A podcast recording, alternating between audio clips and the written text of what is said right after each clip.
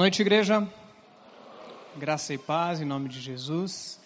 Continuo me chamando Osmar, discípulo de Jesus, em constante processo de restauração, vivendo o dia de cada vez para a glória dele.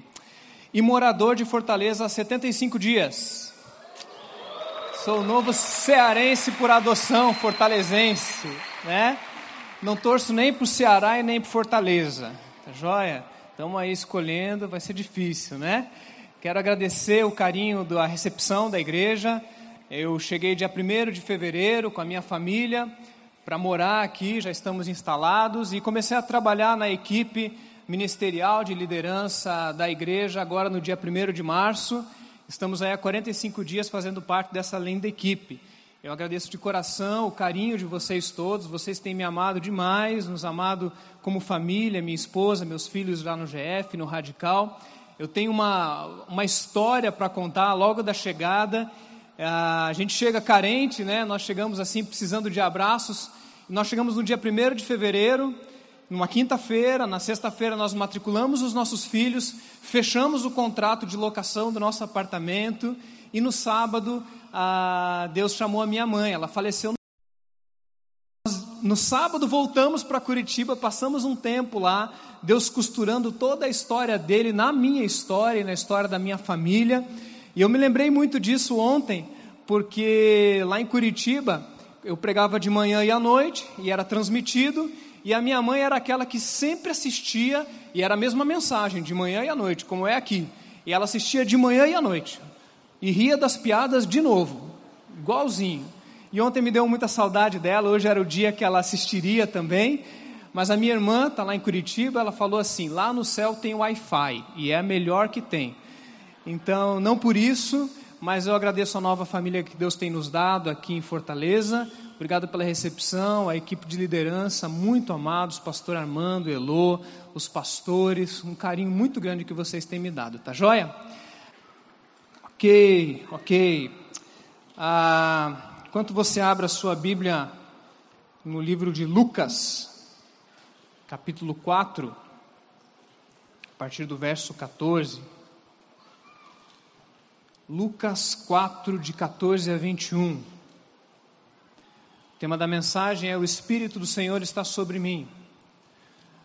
Hoje nós vamos dar continuidade no tema que o pastor Armando já tem pregado nas últimas semanas, direcionamento que ele nos deu foi de continuar falando dessa identidade que Cristo promove em nós, a mudança que Ele promove em nós, respondendo também à pergunta: quem eu sou em Cristo? Essa pergunta que pode parecer um tanto filosófica, mas ela é muito prática à medida em que nós precisamos nos entender enquanto pessoas, para podermos nos posicionar dentro da vida, dentro do mundo, dentro da nossa família, com nós mesmos e hoje nós vamos dar um passinho adiante em falarmos de identidade.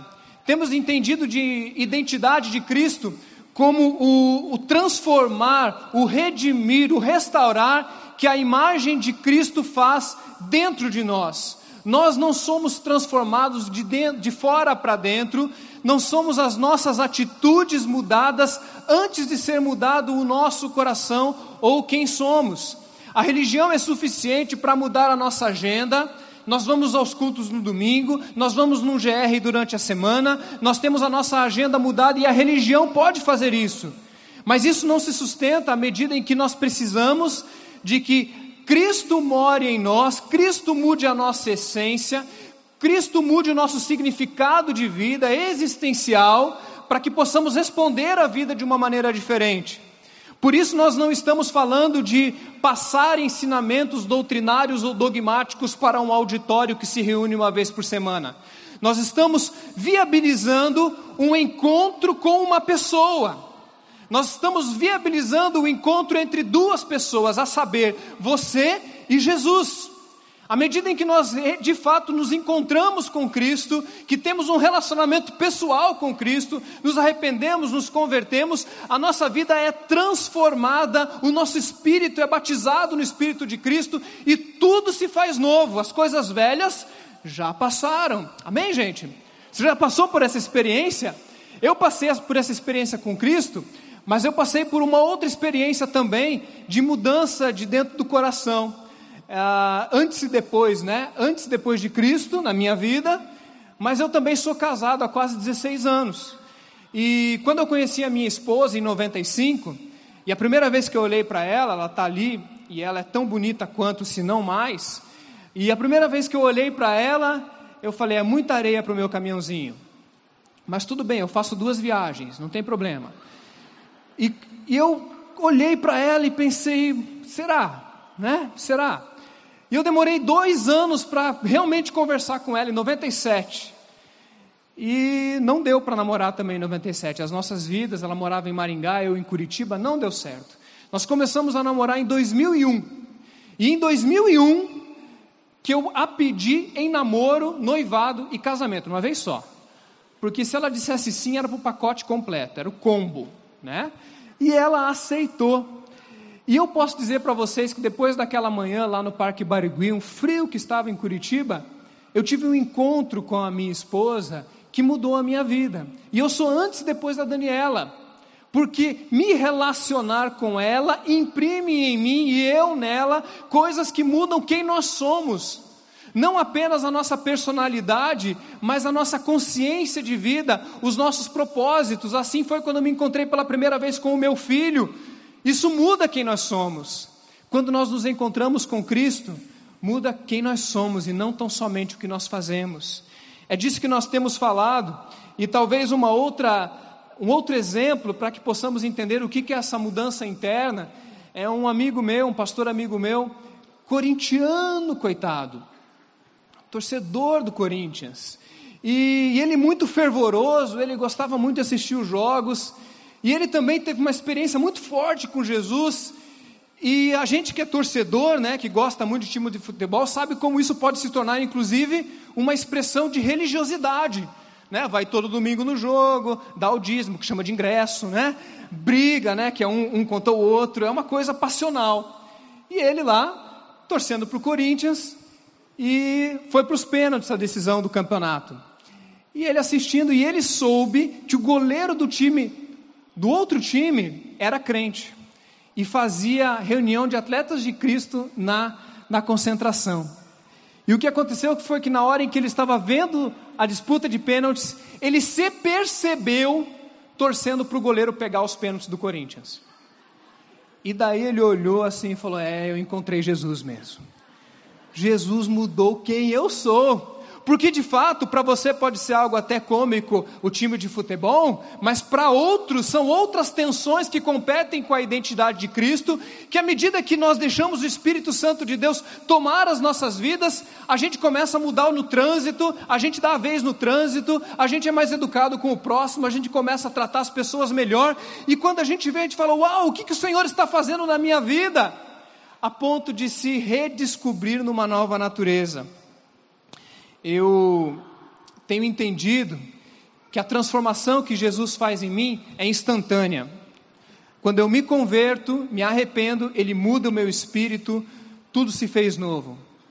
Mas apenas está iniciando um processo de autoconhecimento dentro dessa imagem.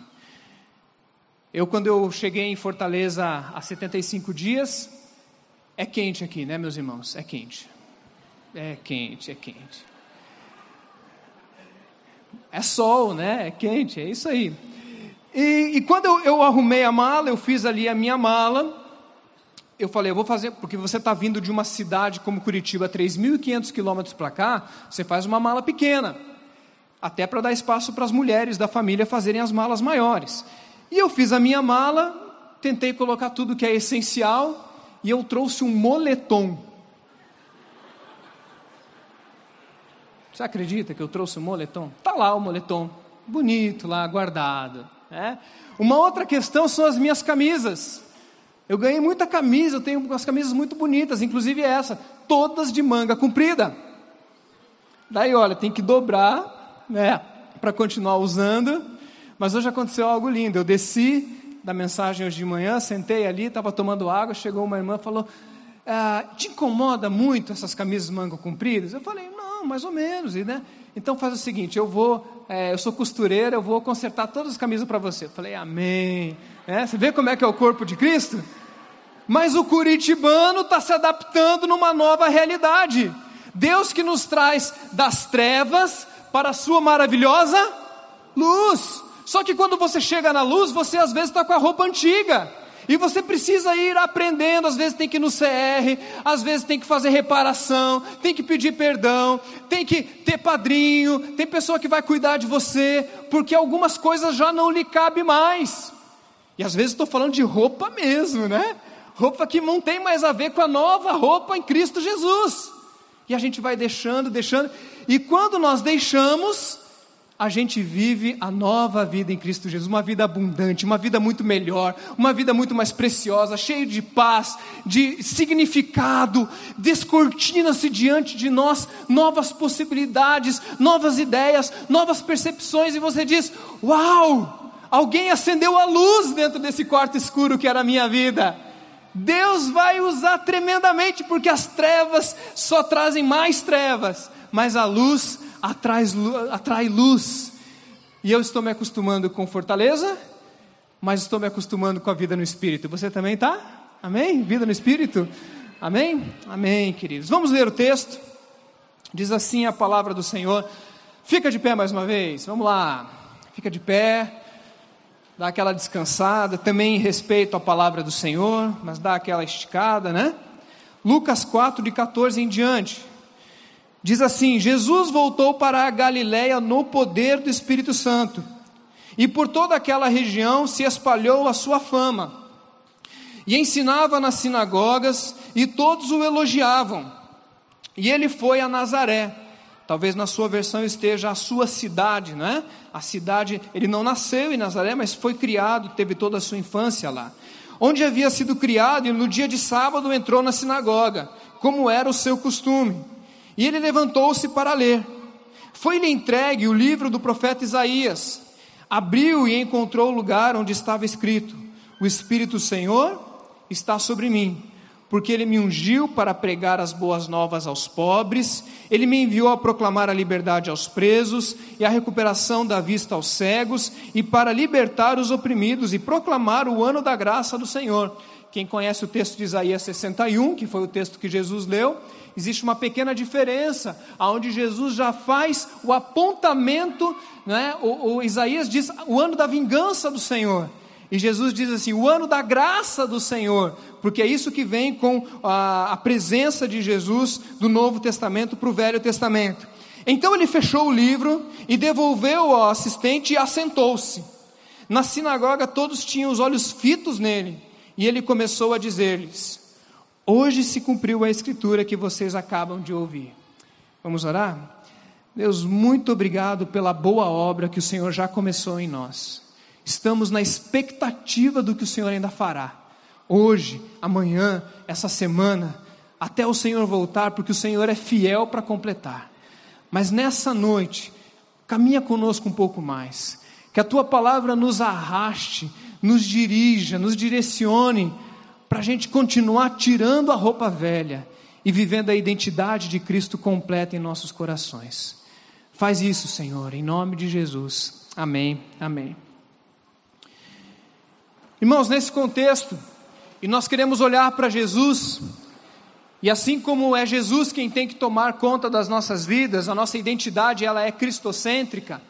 É para Jesus que eu quero continuar olhando e percebendo na caminhada dele alguns sinais que ele vai nos dar nesse novo passo que ele vai dar. Jesus ele vem restaurar em nós a imagem e semelhança de Deus. Deus ele nos cria com a sua imagem e semelhança. Nós somos o único ser criado que recebeu o sopro de Deus, que recebeu fôlego de vida. E esse fôlego é a própria imagem e semelhança de Deus. Nós deveríamos ser o que de mais parecido tem no mundo com Deus. As pessoas deveriam olhar para você e dizer: Deus existe. As pessoas deveriam olhar para as nossas famílias e dizer: Deus está aqui. Ser humano é algo bom, mas a dúvida hoje em dia não é se existe Deus. A dúvida hoje é se existe ser humano. Porque infelizmente o ser humano se tornou uma caricatura do que Deus havia feito. Então Jesus vem para nos restaurar a imagem de humanidade. Cristo, o ser humano, Deus, Deus humano, vem imprimir eu e você de novo a imagem de, de Deus em nós e restaurar. E quando nós olhamos para Jesus, ele entende isso, que existe algo que dentro dele é transformado. E, e tem uma passagem linda que é, que é o batismo de Jesus, que quando ele sai da água, o Espírito Santo vem sobre a cabeça dele em forma de pomba, e do céu se ouve uma voz dizendo: Este é o meu filho amado, em quem eu tenho muito prazer. Quando nos identificamos com a imagem de Cristo, é como se ouvíssemos agora Deus nos dizer: Você é o meu filho amado, eu tenho muito prazer em você. E a partir de agora eu não preciso mais fazer coisas para agradar a Deus, para que Ele não fique bravo comigo, para que Ele não mande um raio na minha colheita. Mas agora eu já entendi que à medida em que Jesus mora em mim, Ele olha para Jesus em nós e diz: Você é um filho amado, você tem a minha imagem, eu amo você, eu tenho prazer em você. Isso restaura a nossa alegria, isso restaura a nossa autoconfiança, nós começamos a viver em liberdade, nós vamos entrando em paz com o nosso passado. Contudo, o que Deus faz em nós não pode ser enclausurado em nós. Mas o que Deus faz em nós precisa romper e transbordar para a partir de nós. Por isso, se falamos da imagem cristocêntrica, da idade, a identidade cristocêntrica, hoje nós vamos olhar para Jesus com a identidade missional de Jesus. Jesus ele olha para si mesmo e diz assim: essa palavra hoje se cumpriu aqui.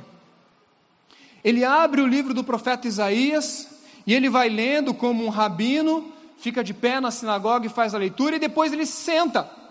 E quando ele se senta, como um bom mestre judeu, ele começa a ensinar. E a primeira coisa que ele diz é o seguinte: Eu sou Jesus, Bar José. Eu sou Jesus, filho de José. E ele estava em Nazaré, que era a cidade onde estavam seus primos, seus irmãos, sua família. Todo mundo conhecia o moleque. Aqui fala moleque também? Fala, em Curitiba fala piá. Como é que fala em Curitiba?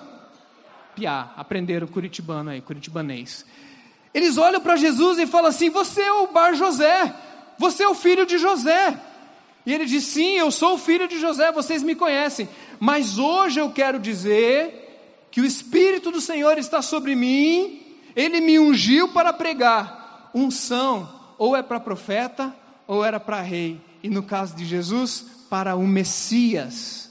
O que Jesus está dizendo é: olhem para mim, prazer, Messias.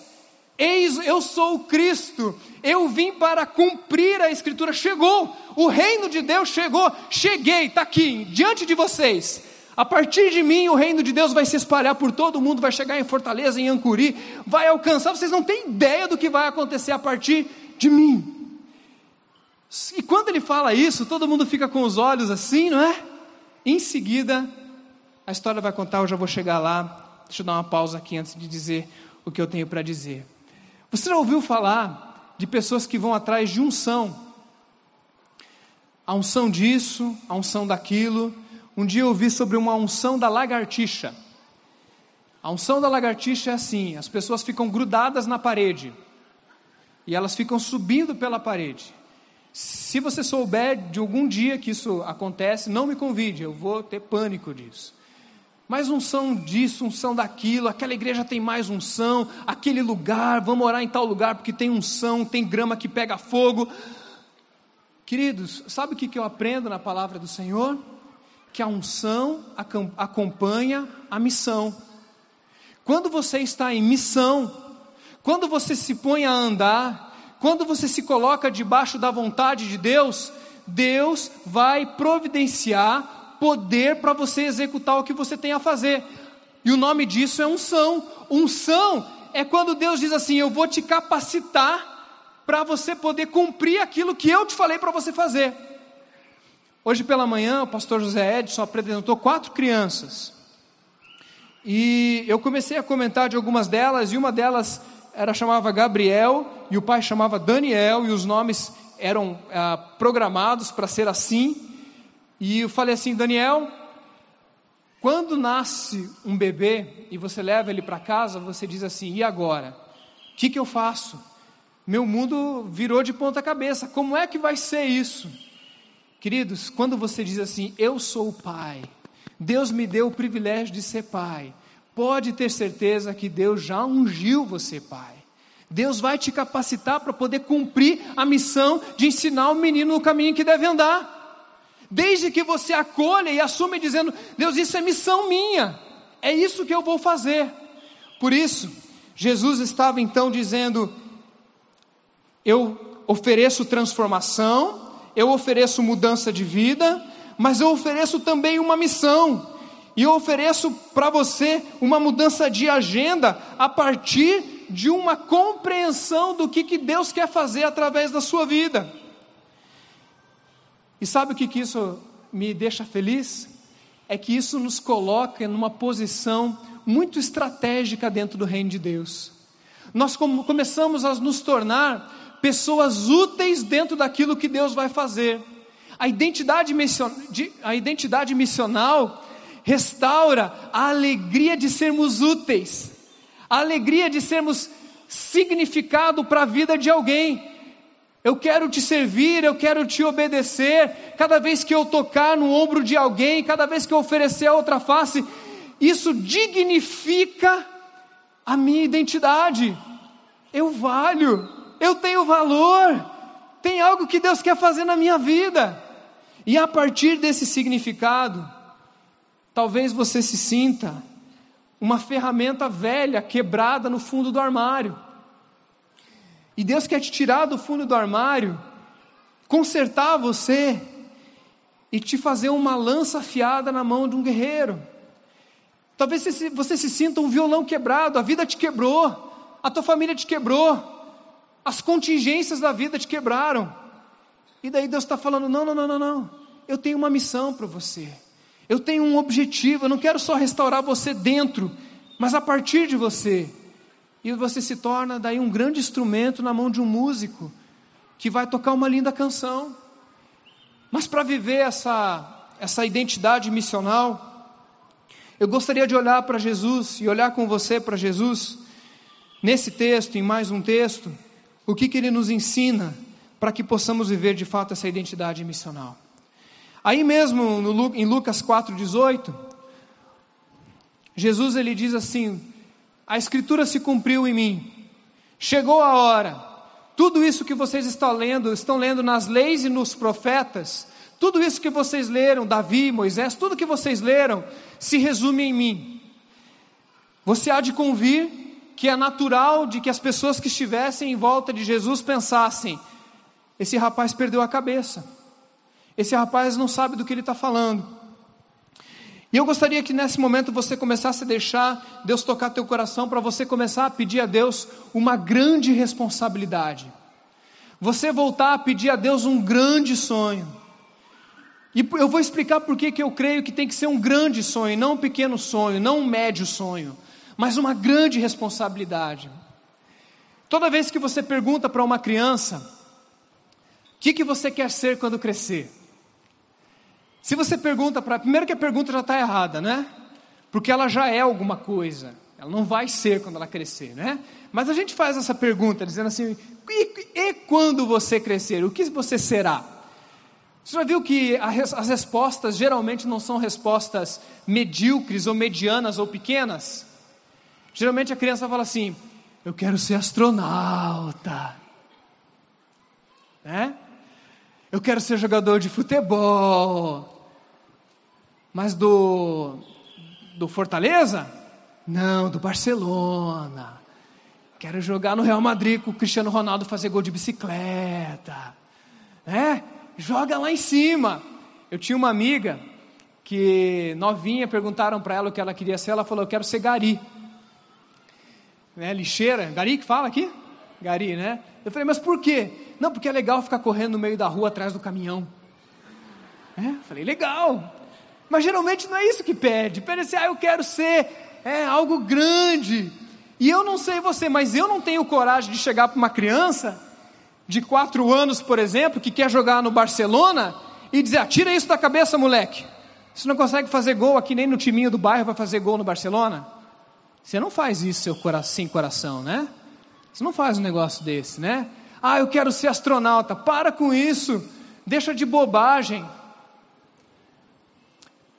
Eu sei que muitas vezes os sonhos de criança, à medida que a gente vai crescendo, vão se tornando realistas, e nós vamos nos encaixando na natureza da vida que elas nos apresenta.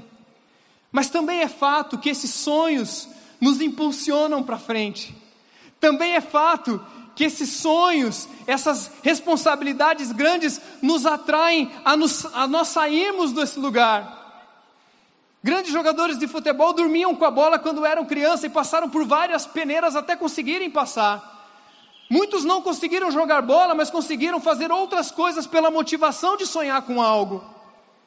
E eu creio de todo o coração que quando Deus nos dá um sonho, uma responsabilidade grande, isso é para nos tirar do nosso comodismo. Mas por que, que tem que ser grande? Queridos, se algo não for grande, se a responsabilidade e o sonho não for grande, você vai ter a tendência de achar que você consegue fazer com as suas próprias forças. Então, um sonho grande tem a, a grande possibilidade de nos colocar de joelhos e nos colocar a andar. Quando você recebe um, um, uma grande responsabilidade, você se ajoelha e diz: Senhor, o que, que eu vou fazer? Quantas vezes no meu ministério eu não sabia o que fazer porque a responsabilidade era muito grande e eu tinha uma mesa grande lá e eu podia me esconder embaixo da mesa. E eu ficava lá embaixo da, me da mesa dizendo: Senhor, eu acho que agora ficou grande demais a responsabilidade ficou grande demais. E eu lá de joelhos. E Deus me mostrando que é justamente porque é grande demais que eu estava de joelhos, aquilo me colocou de joelhos. E logo que eu estava de joelhos, eu me coloquei em pé e coloquei, me coloquei a andar, porque eu sabia que aquilo não poderia acontecer se eu não dependesse única e exclusivamente do Senhor. Isso me lembra pelo menos dois exemplos na Bíblia. O primeiro deles é de José. E José recebeu um sonho de Deus. E o sonho, de, o sonho dele era meio megalomaníaco mesmo. De que os pais iam se prostrar, os irmãos iam se prostrar, seu pai Jacó, o pai das doze tribos. E eu não sei se ele foi inconsequente em contar na mesa ali, né? Coisa de moleque, de menino, de piá. Fato é que, quando ele conta o sonho que ele recebeu, e ele vem andando pelo campo, os irmãos olham pro, um para o outro e diz assim: lá vai o tal sonhador, ou lá vem o tal sonhador. Irmãos, quando eu penso em algo grande, eu penso o seguinte: Deus, me permite sonhar novamente com a conversão de toda a minha família. Toda a minha família prostrada aos pés de Jesus. Amém? Queridos, eu não sei quantos, quantos foram subtraídos dos sonhos por causa de algo que o diabo colocou no teu coração que você parou de orar pela conversão de toda a tua família. Sabe o que aconteceu comigo no Páscoa Cidade, dentro de tantas coisas? Foi que eu fui orar na Assembleia Legislativa e quando eu cheguei lá, eu levantei as mãos para orar pelos nossos governantes, eu travei, queridos. Eu travei, eu não conseguia orar. Sabe por quê? porque estava sendo roubado de mim o sonho de orar pela nação e crer que Deus pode mudar o nosso país. E naquela hora, enquanto eu orava, dizendo, Deus, eu estou orando mais pela misericórdia do que pela fé. Mas eu estou aqui, eu estou orando, eu estou orando porque eu, talvez eu nem acredite, mas se o Senhor acredita, eu vou orar, eu vou orar, eu vou orar até conseguir orar. E o meu coração foi se enchendo de esperança. E hoje eu posso dizer: Vamos orar para que Deus transforme o nosso país, amém, queridos? Quantos acreditam que Deus pode transformar Fortaleza em nome de Jesus? Você crê nisso? Creia, ore, se coloque de joelhos, se coloque a marchar. Deus está colocando um sonho, mas junto com o sonho, Deus está despejando nessa igreja uma grande responsabilidade. Porque quando sonhamos, somos responsáveis pela realização daquele sonho. É isso que acontece com Abraão quando ele pastor falou, quando Deus fala com Abraão, nem sabe para onde vai, e Abraão então chega em casa e fala: Eu quero contar um negócio para vocês. Vamos embora, que de mim vai nascer uma, um, um filho e que vai ser como as estrelas do céu e como as areias do mar. Esse Abraão ficou maluco. Ele endoidou, o que foi que ele tomou? O que, que tinha nesse negócio aí? Queridos, ele se permitiu sonhar os sonhos de Deus. E a partir disso, Deus ele deflagrou um processo aonde o judaísmo dá luz ao Messias e o Messias está transformando esse mundo até que venha o reino dele plenamente, mas por causa de um homem cheio de fé que creu contra a esperança. E hoje Deus está te chamando a dizer: Senhor, desperta os meus sonhos. Eu quero voltar a orar pela conversão da minha família, dos meus filhos de Fortaleza. Eu quero casar. Amém? O pessoal não quer casar aqui? Quem quer casar aí? Levanta a mão. Se não levantar, perde a unção. Ah, porque meu namorado me, me, me traiu, porque minha ex-namorada não quer nada comigo, me largou no altar, já estava tudo pronto. Ó vida, ó céus, ó azar. E o ladrão dos sonhos, roubando sonhos. Eu quero casar, eu quero e vou casar de branco.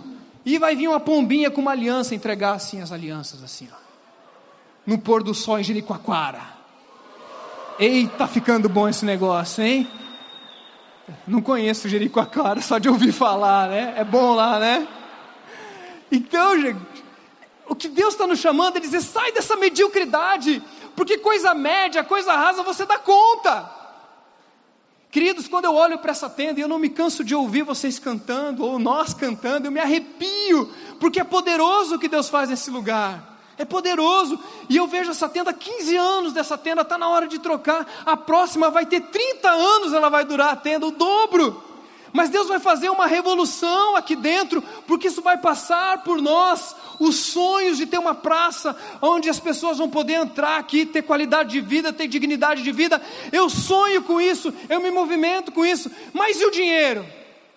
Eu tenho aprendido a não orar pedindo dinheiro a Deus eu digo: Deus me dá um sonho, Deus me dá uma visão. Porque quando eu tenho sonho e eu tenho visão, Deus manda os recursos. Hudson Taylor disse que a obra de Deus, feita do jeito de Deus, nunca deixará de contar com o dinheiro de Deus. Querido, ouse voltar a sonhar. Peça a Deus um grande sonho, uma grande responsabilidade. Não precisa ser megalomaníaco, não, você com 45 anos querer ser piloto da Fórmula 1, sendo que você não consegue nem pagar as prestações do teu carro. Isso chama-se megalomania mesmo, tá? Isso não tem nada a ver.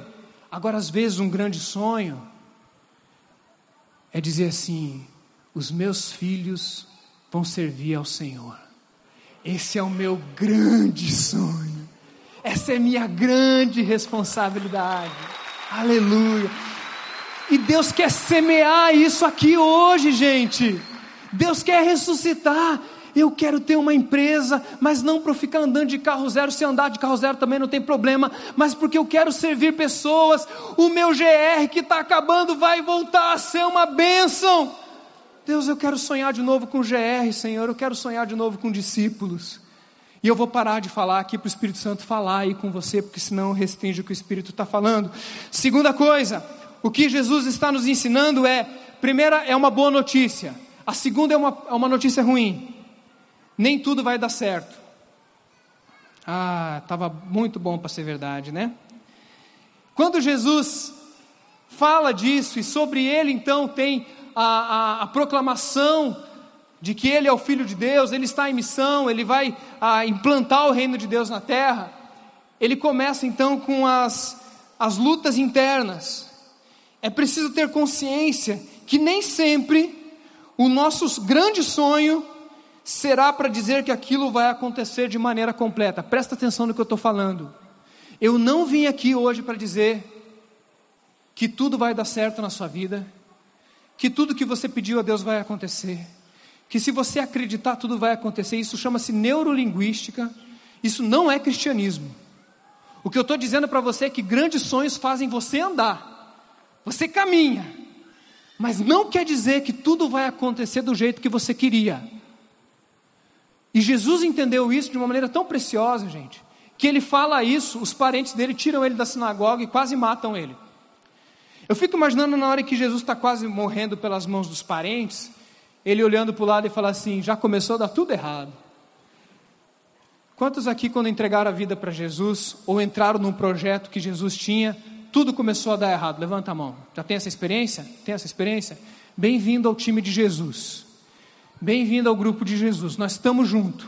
Jesus se identifica com você, sabendo que quando nós estamos em missão, nós vamos encontrar dificuldades e nem tudo aquilo que nós queremos vai acontecer.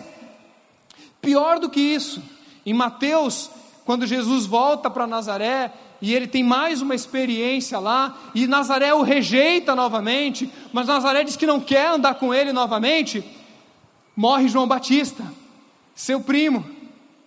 Você consegue imaginar esse dia para Jesus? Jesus vem de Nazaré, a sua cidade, novamente eles não querem, ele sai de lá, o seu primo, como Johan pregou aqui, não é? Eis o Cordeiro de Deus que tira o pecado do mundo. Provavelmente alguém que cresceu com Jesus, morre assassinado nas mãos de Herodes. Ele tem essa notícia, e quando Jesus escuta isso, naquele texto de Mateus, Jesus acusa o golpe. E sabe o que significa acusar o golpe? Jesus fica muito triste, muito abatido. E ele, naquela hora em que ele ouve aquilo, ele fala assim: Eu preciso me retirar, eu preciso ir para um lugar deserto. E ele entra dentro de um barco, e ele está se encaminhando para esse lugar, dizendo: Eu preciso dar um tempo na minha missão. Você sabia que todo líder de grupo de relacionamento, célula, grupo pequeno, seja como for, pensa em largar o grupo pelo menos uma vez por ano? Se identifica? pelo menos uma vez por ano a gente fala: não vai dar certo isso aqui. Deixa eu parar que não está dando certo. Acho que eu não sirvo, o grupo é muito difícil, né? Ah, daí bota culpa em um monte de coisa, mas fala assim: não vou fazer mais. Talvez você já passou por esse dia chamado a noite escura da alma, aonde você vai para um quarto escuro e você diz: nada está dando certo, meu casamento não está dando certo, meu relacionamento com os meus filhos não está dando certo, minha carreira não está dando certo, meu GR não está dando certo, está tudo dando errado. E eu sou dizimista, eu vou na igreja, eu oro, eu estou em missão, estou fazendo tudo certinho, e está dando tudo errado. Bem-vindo à companhia de Jesus. Jesus sabe muito bem o que é passar por esses momentos de grande trevas e de grande dificuldade. Jesus tem uma experiência também muito forte em Jerusalém. Quando ele vai pregar em Jerusalém, Jerusalém o rejeita. E ele olha já de fora para Jerusalém, ele olha Jerusalém, a cidade de Davi, e ele diz assim: Jerusalém, Jerusalém, tu que matas os teus profetas, eu quis ajuntar você como uma galinha junto os seus pintinhos. E sabe o que, que o texto diz? Que Jesus chora. Jesus vai às lágrimas. Mas irmãos, eu tenho certeza que Jesus não chorou porque deu errado. Até porque Jesus não se desiludiu, porque Jesus nunca se ilude com nada. Deus não se desilude porque Deus não se ilude. Deus sabe que as coisas não estão certas e que as coisas vão dar errado. Então Jesus não chora porque deu errado. Jesus chora porque ele fez o que tinha que fazer e pessoas deixaram de viver uma grande vida com o Senhor. É por isso que Jesus chora. Jesus chora porque ele sabe que tinha algo muito especial para a vida daquelas pessoas e que elas não desfrutaram porque elas não puderam abrir o coração para Jesus. Queridos, eu quero te convidar a chorar toda vez que você ficar sozinho no teu GR. Chora. Mas não chore porque você não fez nada direito, não, fez, não chore porque ah, você não vale nada. Não, não. Chore por misericórdia das pessoas que não vieram. E diga assim: seria tão bom para elas, seria tão jóia para elas, porque elas iam poder viver a alegria que eu vivo. E eu quero dizer uma coisa hoje escandalosa, para você escandalizar o capeta. que quando alguma coisa der errado na sua vida, você vai dizer assim: Deus, eu fiz a minha parte, deu tudo errado, eu chorei o que tinha que chorar, e agora eu entro na alegria do Espírito Santo, porque eu sei que o Senhor está no controle de todas as coisas. E eu estou alegre, e eu estou feliz, eu estou feliz e eu vou deixar o diabo endemoniado. Querido, semana passada, nós fomos na Pacatuba com, com o Bezerra, com o Juninho, e tentamos entrar no presídio da Pacatuba e não foi possível. Nós oramos do lado de fora e choramos ali, porque não pudemos entrar, estava tendo alguma coisa lá. E queridos, como foi especial para mim. Não foi nem um centímetro frustrante, não é isso, Juninho? Nem um centímetro porque a gente fez, a gente fez em missão, nem tudo deu certo, não deu certo que a gente queria, mas a gente estava feliz porque Deus está no controle. Sexta-feira a gente foi de novo, entramos dentro do carro, fomos para lá, falei, pelo menos o caldo de cana eu vou comer, porque eles pagam sempre um caldo de cana para mim. E, e quando eu cheguei lá, tá lá, né? Quando eu cheguei lá, dos 18 que tinham inscritos, vieram dois. Glória a Deus, gente! Fizemos um trabalho de uma hora e meia com dois. E sabe o que eu digo? Os meus planos não são como os seus, Senhor. E eu estou aqui exultante de alegria, mesmo sabendo que muita coisa vai dar errado. Agora escandalize as pessoas, porque o crente não é aquele que tudo dá certo na vida e os vizinhos falam: olha só, como eles, eles estão carro novo, olha só, a crise não chegou na vida deles. Não, o sol só nasce sobre justos e injustos, a crise que chega lá chega aqui também. A diferença do crente é que quando chega a crise, isso não rouba a nossa alegria. Ah, isso não rouba, a gente é feliz, gente. Porque nós estamos em missão, o Espírito do Senhor está sobre nós, nós estamos caminhando, Deus nos deu uma missão, deu algo especial. Talvez o melhor que você possa fazer é ficar quieto. Não murmure, não reclame. Se for para reclamar, reclame com Deus. Eu soube de uma igreja. Você sabia que muitas esposas vêm sem os maridos para a igreja, né? Acontece muito dentro das igrejas evangélicas. E uma igreja deu uma corneta de Jericó, Josué. Toda vez que o teu marido não viesse para a igreja, ela tocava dentro de casa a corneta. Pá! E a Bíblia diz que a, gente, a esposa tem que ganhar o marido no silêncio. Já imaginou que desafio para a mulherada, pessoal? É avivamento. É, silêncio. Querida, às vezes é só ficar quieta. Não fala para ninguém, fala para Deus. Chora com Deus, chora no, no colo do Senhor. Fala, Deus não está dando certo, Deus. O Senhor falou para ir, tentaram me jogar de cima do, do precipício, Senhor. O Senhor falou para ir, morre meu primo, Senhor. O Senhor falou para ir, está dando tudo errado. A alegria do Senhor é a nossa força. Continue sonhando, continue investindo. Reúna as cadeirinhas do teu GR, ore, mande mensagem no WhatsApp e entregue e confie. Terceira coisa e última. Em Mateus 14, 23, tem o texto ali projetado. É... Eu não sei você, mas eu já tive um dia como o de Jesus. Eu já tive. Eu já tive uma semana como essa de Jesus. Tendo despedido a multidão, subiu sozinho ao monte para orar. Ao anoitecer, ele estava ali sozinho. Essa palavra, esse texto fala duas vezes a, a palavra sozinho. Sabe aquele dia que você não quer ver ninguém? Você fala assim: se eu ver alguém, eu vou estragar a vida da pessoa, deixa eu quieto, senão eu descompenso. Eu já tive dias assim, não apenas pelas minhas lutas emocionais, mas pelas contingências naturais da vida. Eu já, pedi, já pensei em desistir.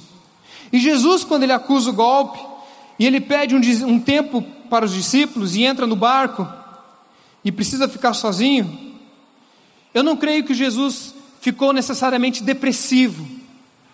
Mas com certeza o lado humano de Jesus, a humanidade de Jesus gritou aquela hora. E Jesus sentiu muito forte o peso da missão, o peso da rejeição, o peso da vida, o peso da responsabilidade. Ele sentiu, talvez lá no Calvário, né, no, no jardim do Getsemane, ele sentiu de novo aquilo muito forte. E nessa hora ele fala: Deixa eu ficar sozinho. Você, você também, com certeza, já pensou em desistir do nosso país, da nossa cidade, talvez pensou em desistir dessa igreja. Talvez você pensou em desistir dos seus pais, dos seus irmãos.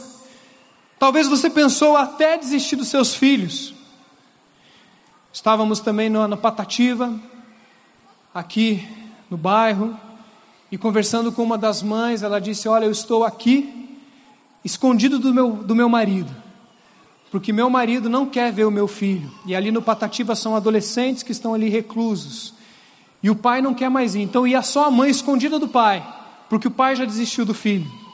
Mas dizem que a mãe é o último reduto moral, né? E a mãe estava lá. Mas tem gente que já desistiu do filho, desistiu de orar. Você com certeza já pensou em desistir.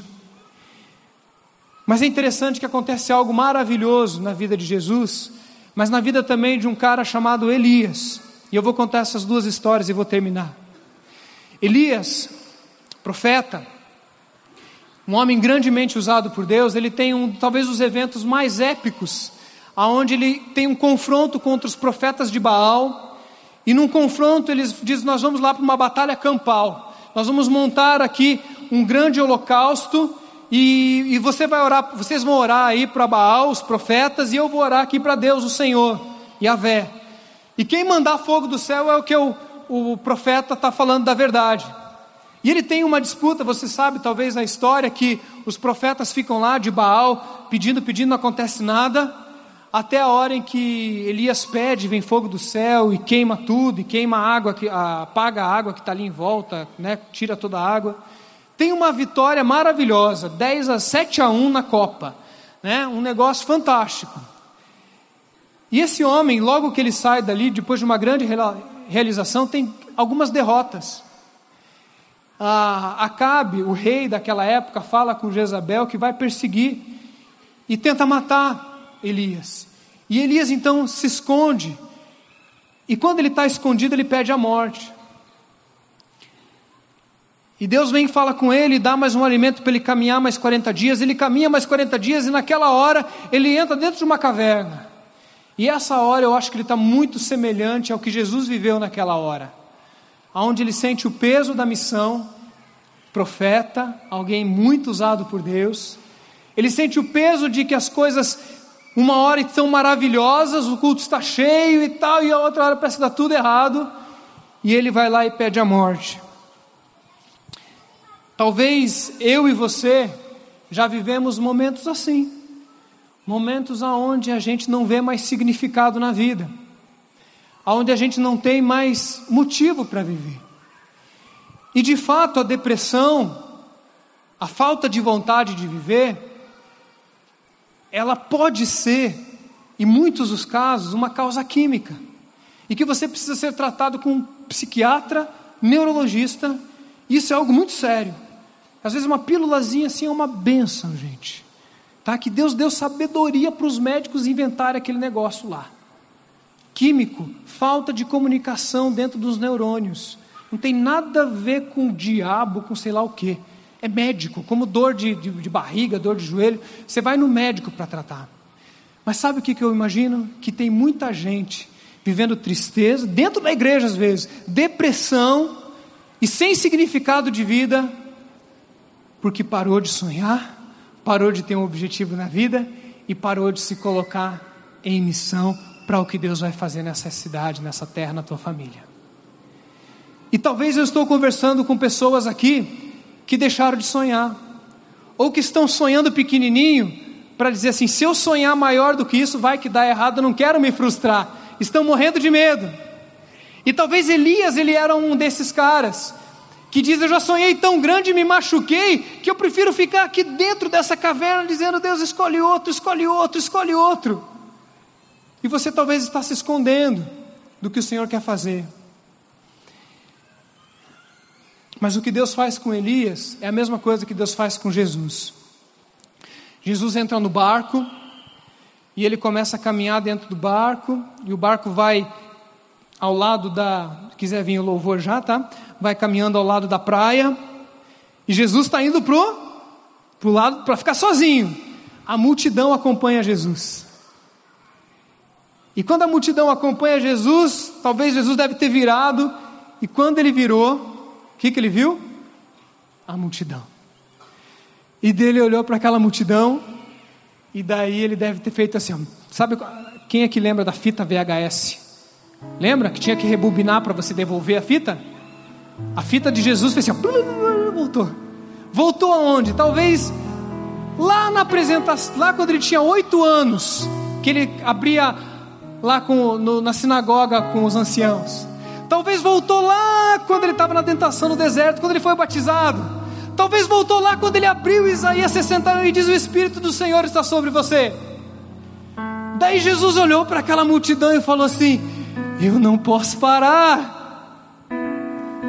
Eu não posso parar. Tem uma multidão para ser alimentada. Eu preciso continuar proclamando o reino de Deus, dando vista aos cegos, que o aleijado ande, que, que o cego enxergue. Eu não posso ficar nesse barco aqui, eu preciso ir lá na multidão. Quando ele viu a multidão, sabe o que aconteceu com Elias? Elias estava dentro da caverna, dentro da caverna, terremoto, fogo. Deus não estava nessas coisas até a hora em que veio um, um vento bem suave. E nesse vento suave, Deus falou assim: Elias, sai daí, Elias. Vai ungir um rei, vai ungir um outro lá, e vai ungir Eliseu. Eu acho que na hora em que Elias ouviu a palavra Eliseu, que era o discípulo dele, Elias fez assim: ó. Eliseu, eu tenho que ungir Eliseu. E queridos, Eliseu tinha pedido o dobro da unção de Elias. Bobagem, né? Ele não sabia que quando vem unção dobrada, vem trabalho dobrado, vem problema dobrado. E Elias sai de lá, unge quem tem que ungir, unge Eliseu, e Deus usa poderosamente a vida de Eliseu, porque Elias decidiu que não ia ficar naquela caverna. Querido, tem gente que depende de você, tem gente na tua casa que depende da tua oração. Que se você não orar, ninguém vai orar. Que se você não abençoar, ninguém vai abençoar.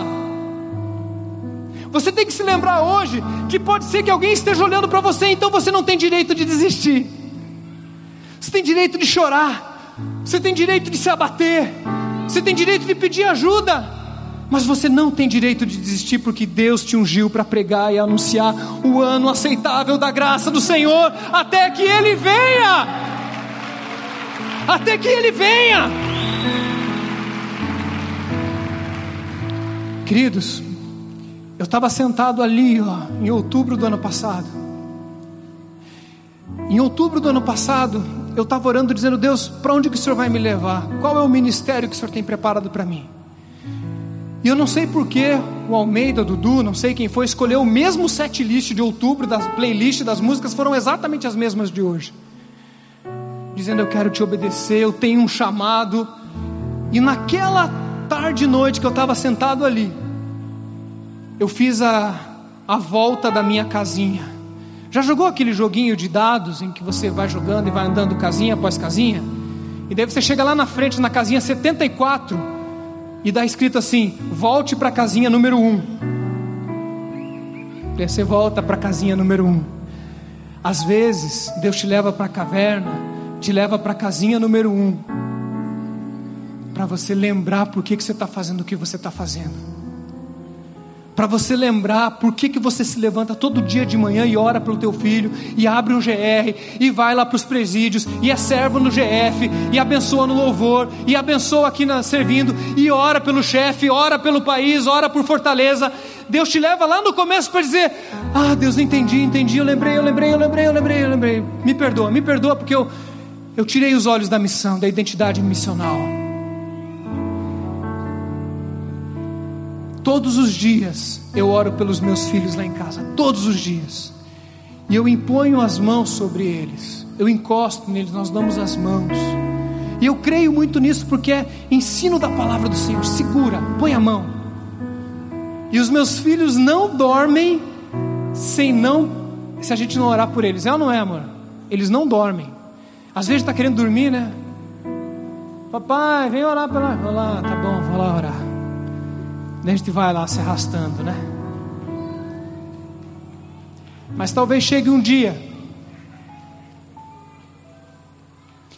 Talvez chegue um dia que meu filho não queira que eu ore com ele. Talvez chegue um dia em que meu filho nem crê em Deus. Talvez um, chegue um dia, porque nem é tudo do jeito que a gente sonha. Em nome de Jesus não vai ser. Mas talvez chegue esse dia. E o que eu tenho ensinado é que se um dia isso acontecer na tua vida, ou se isso já acontece na sua vida, você entra no quarto do teu filho bem de mansinho, depois que ele já dormiu e põe a mão na cabeça dele bem de levezinho. Porque os nossos filhos, as pessoas, a sociedade, o governo, todos eles podem resistir a qualquer argumento, a qualquer doutrina, a qualquer filosofia que você der, qualquer teologia as pessoas podem resistir. Mas elas estão indefesas quanto às nossas orações. E hoje Deus pode te levantar como alguém que vai orar, como sonhador responsável pela missão de Deus na sua vida. Eu quero orar por três tipos de pessoas nessa noite. O primeiro tipo de pessoas é: Deus, eu quero um grande sonho. Deus, eu quero sonhar de novo. Eu quero casar. Eu quero de novo ter uma empresa. Eu quero ter um GR. Deus, eu quero, eu quero sonhar de novo, eu quero acordar de manhã, eu quero ter sonhos, eu quero ter grandes responsabilidades que vão me fazer colocar de joelho e caminhar. Quantos querem isso em nome de Jesus? Eu vou te convidar a deixar o teu lugar e vir aqui à frente desse lado aqui, tá bom? Desse lado. Quantos querem descansar no Senhor e dizer assim: Eu quero fazer a vontade do Senhor e entregar o resultado para Deus? Eu quero descansar. Quem quer descansar no Senhor aí? Aqui ó, no meio. Vem aqui no meio. Nessa aqui no meio. Lá, na, lá eu quero um grande sonho. Eu quero descansar no Senhor. E aqui, quantos estão cansados?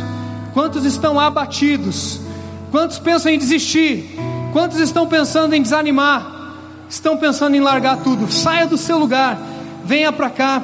Aqui não tem mais poder nem nada, mas é o grande ajuntamento do Senhor. Vamos cantar uma canção? Enquanto a gente canta.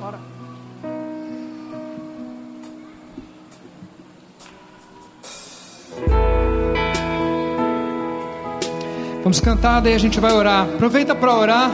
Essa música tem uma letra maravilhosa que já é a tua oração nessa hora.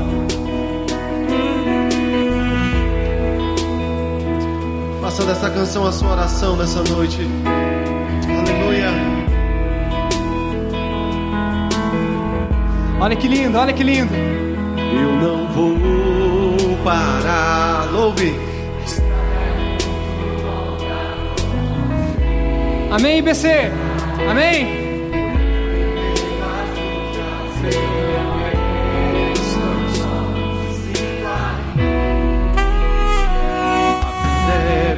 A vida é assim. assim. São tantas aflições. É. Jesus sabe bem disso. Mas o Senhor está Aleluia. Ele está. Você não está sozinho, você não está sozinha. Quando o vento sopra contra mim. Eu